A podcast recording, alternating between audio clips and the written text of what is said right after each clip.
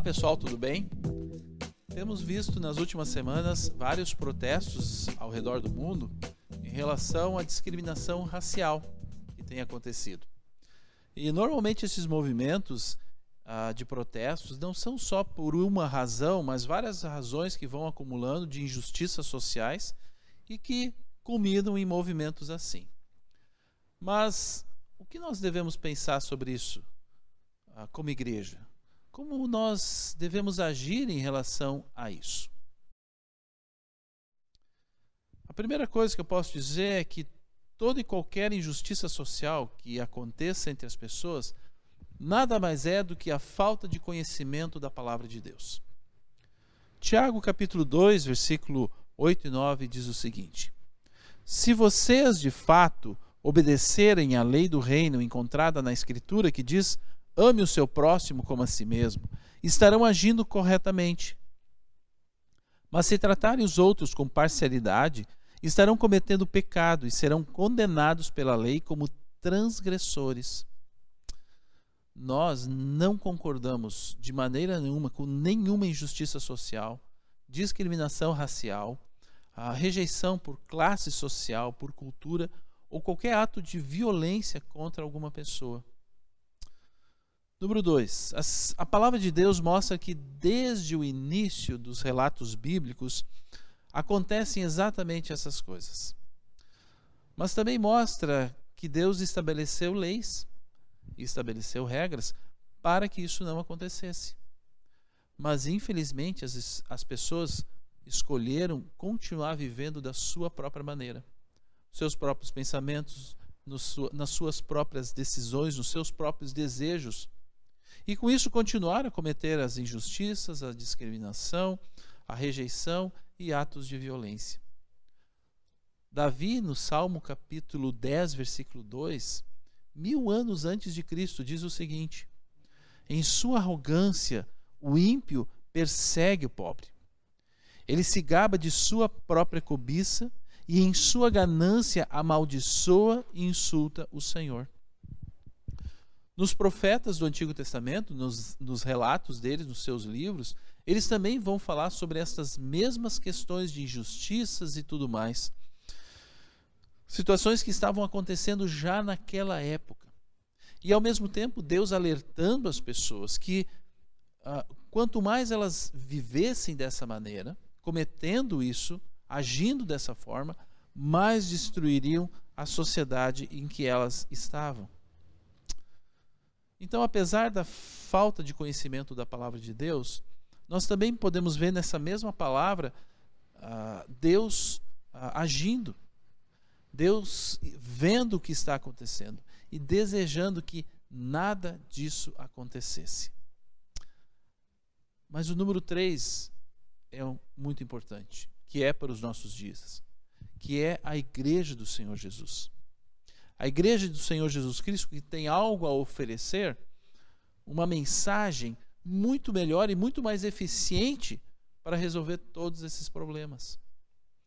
Colossenses capítulo 3 vai declarar e vai falar sobre o comportamento de alguém uh, que é transformado pela presença do Senhor Jesus Cristo e, por consequência da presença do Senhor Jesus Cristo, uma nova vida uma nova maneira de pensar, uma nova maneira de olhar o mundo, valores de vida.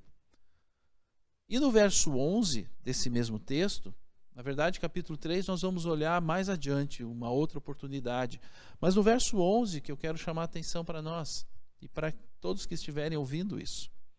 Nesse capítulo 3 de Colossenses, versículo 11, diz o seguinte: Nessa nova vida já não há diferença entre grego e judeu, circunciso ou incircunciso, bárbaro ou cita, escravo e livre, mas Cristo é tudo e está em todos, ou Cristo é tudo que importa.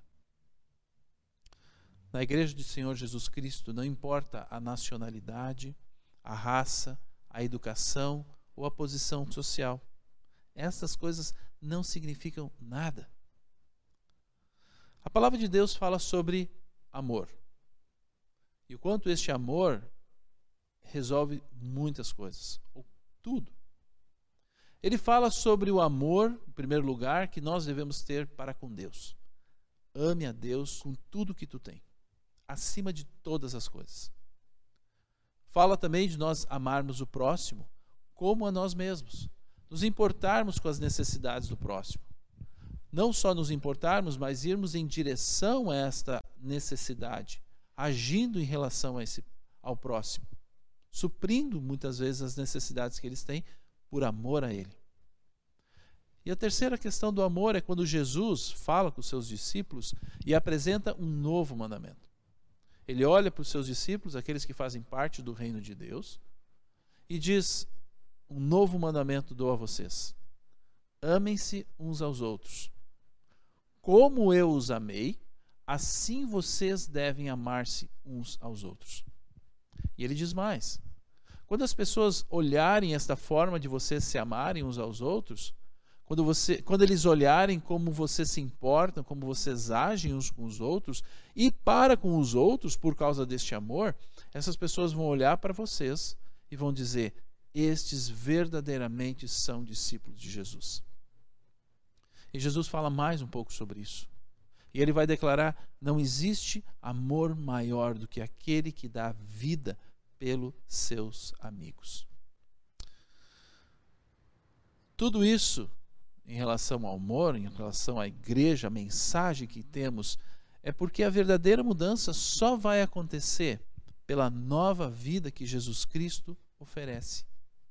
A verdadeira mudança na sociedade vai acontecer através de Jesus Cristo se inicia em Cristo Jesus e a partir desta nova vida que ele vai nos oferecer. Enfim, o que nós devemos pensar sobre isso? Uma coisa muito importante que a gente deve saber, que infelizmente estas injustiças sociais, discriminação racial, rejeição pela cultura, pela classe social ou atos de violência contra pessoas, elas vão continuar a acontecer. Podem melhorar, podem às vezes parar por um tempo, mas elas continuarão a acontecer. Porque não tem Cristo Jesus no meio disso. E nós devemos nos importar com isso? Nós podemos ter opiniões uh, pessoais sobre este assunto? Certamente. Jesus mostrou o quanto ou como nós deveríamos amar os pobres e aqueles que são rejeitados pela sociedade. Jesus mostrou o quanto não devemos nos acomodar com as injustiças sociais cometidas por qualquer pessoa. Mas um fato interessante sobre isso. Os cristãos do primeiro século, um século dois, ah, nunca desejaram tomar o poder de Roma, do Império Romano da época. O que eles desejavam era pregar o evangelho de Cristo Jesus e até morrer por este evangelho, por essas boas novas do reino de Deus. Mas interessante observar que no ano 300, o Império Romano se tornou um império cristão. Não por força, nem com protestos, mas pregando as boas novas do reino e mudou a sociedade em que eles estavam. Número 3, se nós queremos fazer diferença, e nós devemos desejar isso, é Cristo Jesus que nós precisamos anunciar para essa sociedade que está falida, porque não tem Cristo, não tem as boas novas, não tem uma vida verdadeira. A única chance que o ser humano uh, tem de mudar é através das boas novas do reino de Deus. E não em movimentos humanos que são bons, que até podem resolver algumas coisas, mas a igreja do Senhor Jesus Cristo tem algo muito melhor e muito mais eficiente para resolver tudo isso. O evangelho do reino, as boas novas do reino de Deus que estão em Cristo Jesus. E na nova vida que ele pode dar, a nova vida maravilhosa que ele oferece. Por isso, voltando àquela primeira pergunta que fizemos, o que nós devemos pensar sobre isso? Como nós devemos agir em relação a isso?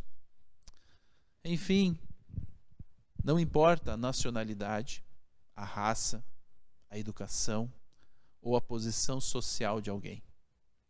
Estas coisas não significam nada. Cristo Jesus é tudo que importa. Por isso, lutem pela causa de Cristo Jesus. Que Deus abençoe a todos com essa palavra. Reflitam sobre isso, pensem sobre isso e ajam em relação a isso. Se tu quiser olhar o vídeo de novo, olhe ele, ouça de novo isso. É muito importante para as nossas vidas. Até mais. Tchau.